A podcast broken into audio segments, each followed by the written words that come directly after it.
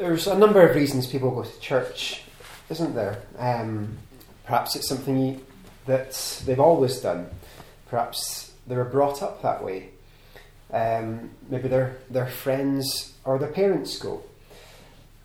None of these reasons are uh, explicitly bad, are they? In fact, they all those reasons I just gave they apply to me. But they can't be the only reason we go to church. There's got to be more. Uh, otherwise, really, what's the point? There's little to gain, I think. It needs to be something that impacts our life. But what's our subject today? Our subject is why I go to church. So I don't want to think about why people go to church. I don't even want to tell you why you should go to church. I just want to give you three brief reasons about why I go to church. And then hopefully these reasons can help you to decide whether it's something that should be that that, that is important to you as well. So we're going to just consider three little uh, ideas um, through our talk th- this afternoon.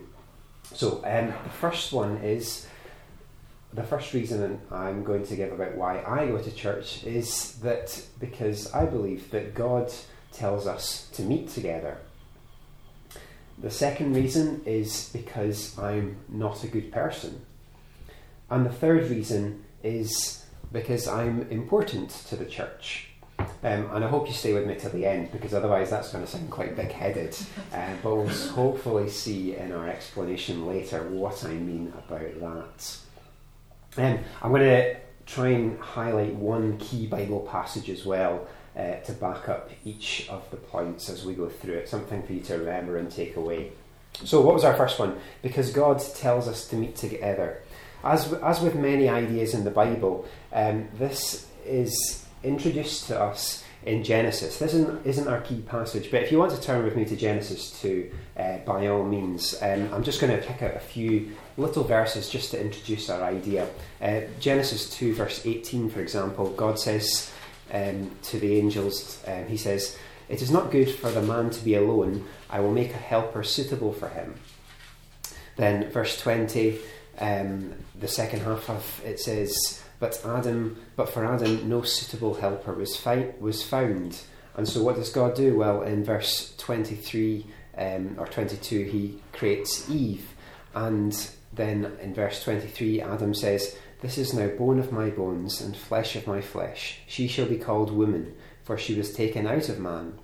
For this reason, a man will leave his father and his mother and be united to his wife, and they will become one flesh.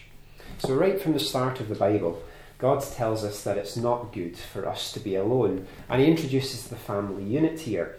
And I think that applies to the church as well because the church can be considered our spiritual family, and we'll think about that a bit more in our third reason. Um, but what is a church in the Bible, or, or, in particular in Jesus' time? Well, this is our key verse that I want to think about in Luke chapter 6. So if you'd like to turn with me there, please. So this is near the start of Jesus' ministry.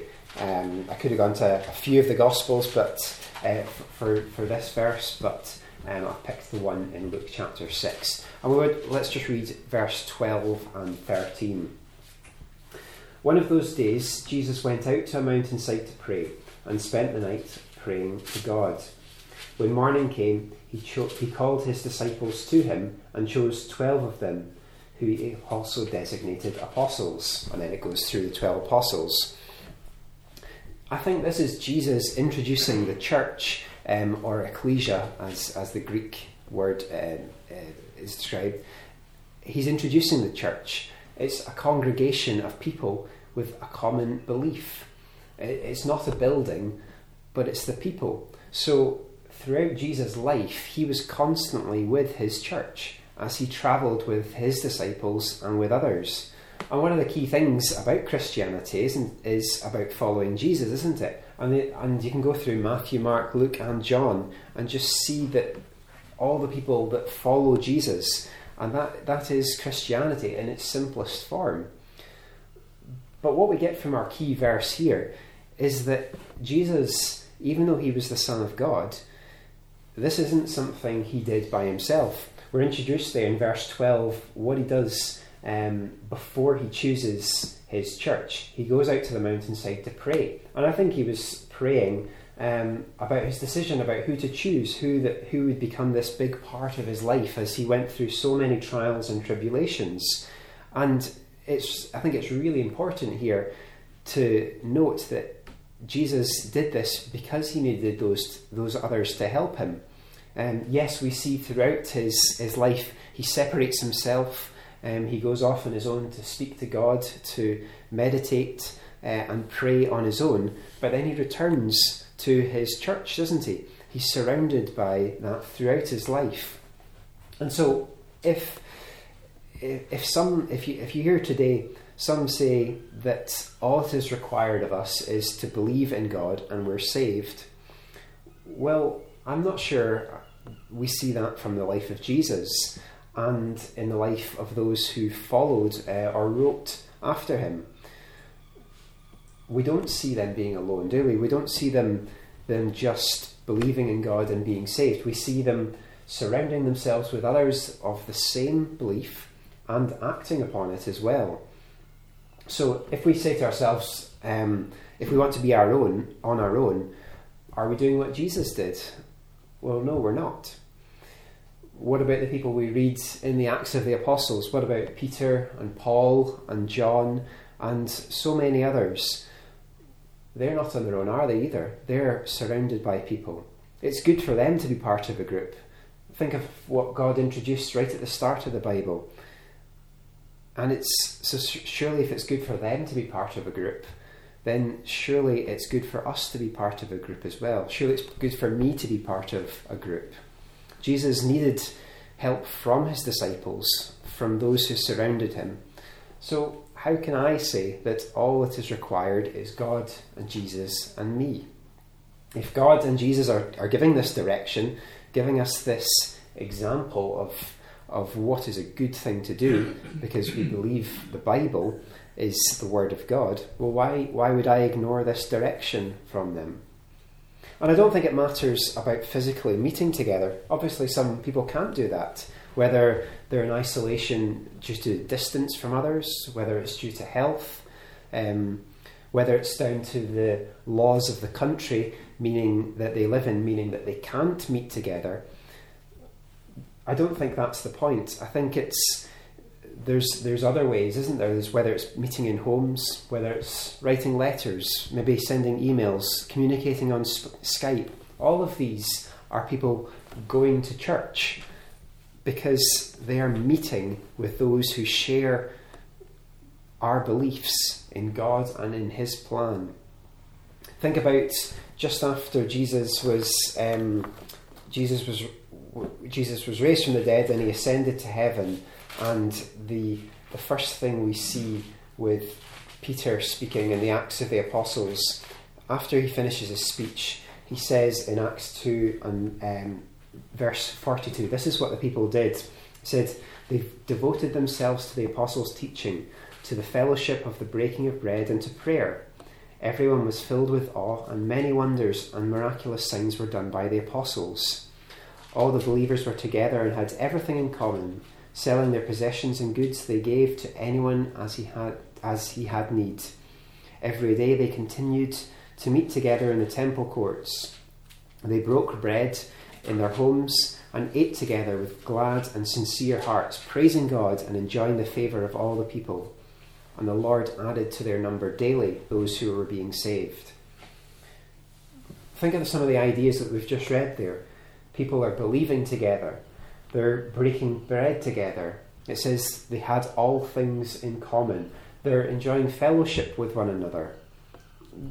They are together. There's this. It, it's a collective there, isn't it? This is the church that we're that we're given an example of in the New Testament, and I think that these ideas that we've looked at in the life of Jesus and in the life and in the first setting up of the church in Acts is my first reason for why I go to church. So, our second reason, because I'm not a good person. Our key verse for that is in Mark and chapter 10, if you'd like to turn with me there. just a couple of verses uh, in, in Mark chapter 10, uh, verse 17 and 18. As Jesus started on his way, a man ran up to him and fell on his knees before him. Good teacher, he asked, what must I do to inherit eternal life?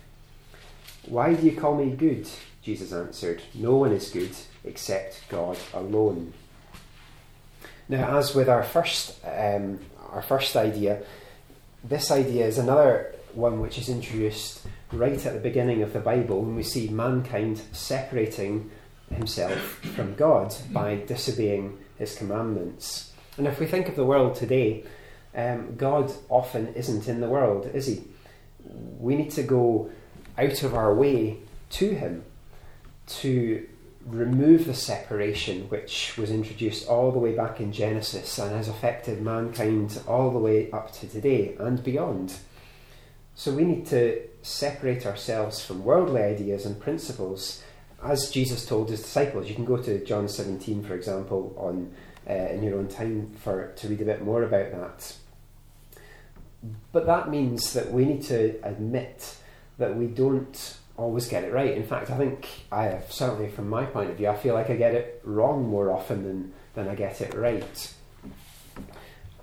But God gives us a way of asking for forgiveness. So while we don't need to go to a building for um, confession, if I can put that in inverted commas, as some as some churches teach, without a routine, it can be easy to forget. And I'm not suggesting that church is just a routine, but routines can be good to make sure you do something. Think of, uh, say, you, say you joined the gym. Um, unless you force yourself to keep in a routine of that, you're, you're, it's going to fall out of, of habit unless you keep it up. And I think the same can apply to um, to us if if we think about our relationship with God. Going to church gives us a routine which helps us step away from the world. It gives us time to reflect and think away from distractions. And as we saw in our key verse there, God, Jesus tells us that no one is good but God alone. Jesus took time, didn't he, as we saw in our first example, um, he took time to meditate and speak to God.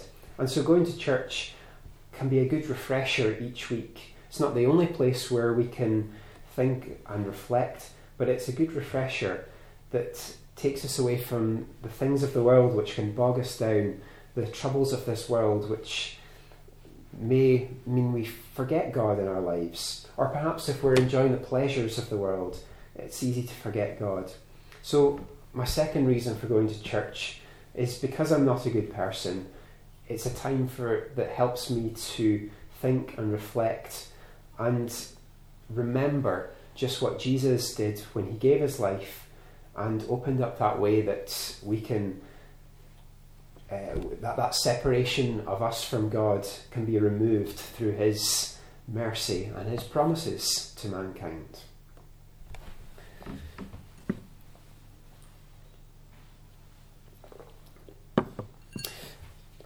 So, our third reason, because I'm important to the church. What do I mean by that? Well, we took 1 Corinthians chapter 12, didn't we, as our opening reading.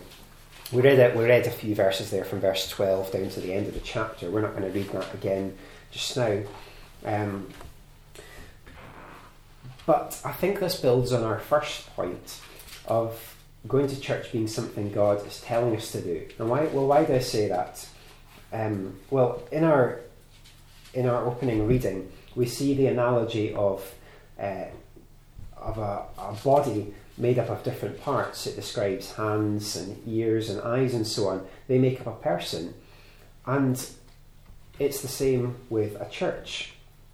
Many people make up a church, and as we've seen, the church is a body of people. Different parts of the human body have different roles. Uh, verse 17, for example, if the whole body were an eye, where would the sense of hearing be? Well, that makes sense, doesn't it? Different people in a church have different roles. And it also makes the point in this chapter that a body doesn't function well if it's missing a particular part. Um, it describes the different senses. We, that verse 17 says um, well, how, how could we um, how could we smell if we uh, if we were only made up of ears? So, in the context of our question about why I go to church, well, I'm part of this overall body, and all the parts of the body are important. And um, even those, uh, verse 22 says there, are those that you might think are weaker, they are, uh, they are also indispensable. Everyone in the church is different. We're all different, aren't we?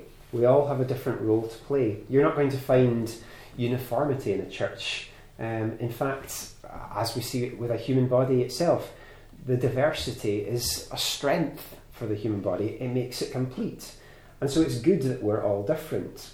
I think sometimes it may it, it can seem like a church is made up of a, a random sample of people. Um, but it's these differences, whether it's personality traits, uh, different ages, different jobs, talents, abilities, or, or culture, all of these combine together to make up a working unit. Verse 24 um, says, But God has combined the members of the body and has given greater honour to the parts that lacked it, so that there should be no division in the body. So it's those that make, those that make up the church have been called by God, handpicked to create a working body with Jesus as the head. And there's there's many roles. Verse 28 to the end tells of those, doesn't it? It tells us there's many different roles that we that we have. No one is capable of fulfilling all of those roles. And so if one person is missing, then the body suffers. And that's what I mean by saying I'm important to the church. I'm important because if I'm missing, then the whole body suffers. And that applies to every single person, every person in this room, or anybody listening on the, on the podcast who's part of a church. Everyone is important to help that church to function well. There's plenty of examples, isn't there? We looked at a few of, of people being together in the Bible, um, but a couple, just to add to that, you can maybe look at in your own time. Think of Mark chapter 2, when Jesus heals the paralytic. How did the paralytic get to Jesus? Well, he was brought by his friends. And Jesus says in verse 2 of, of Mark chapter 5, when Jesus saw their faith, he's talking about those who were the, the person who was invalid but also those who were carrying him. They were they had strength in numbers. Ecclesiastes 4 verse 9 to 12 reads, Two are better than one, because they have a good reward for their toil. For if they fall, one will lift up his fellow. But woe to him who is alone when he falls, and has not another to lift him up. Again, if two lie together, they keep warm, but how can one keep warm alone? And though a man might prevail against one who is alone, Two will withstand him. A threefold cord is not quickly broken. It's describing the value of a friend there, isn't it? But that also applies to the value of numbers in, in the church working together. And so I'm an important part of this working body, as are you. Whether it's teaching or learning, helping or being helped, we're brought together by God to make up the church. And so I don't think I can do it myself. I don't think any of us can do it ourselves individually. And that's the third reason why I go to church. So, as we bring our thoughts to a close, I think it's fitting that the very next chapter um, that um, in, in Corinthians, chapter 13, is all about love. Because it's important that we serve God by doing things in the right way. We're told to serve in love with the right attitude and with the right motives. And that comes from helping each other along the way towards God's kingdom. So, can I be a follower of Jesus on my own? Well, I'd strongly, uh, strongly answer, say that the answer is no. And that's why I go to church.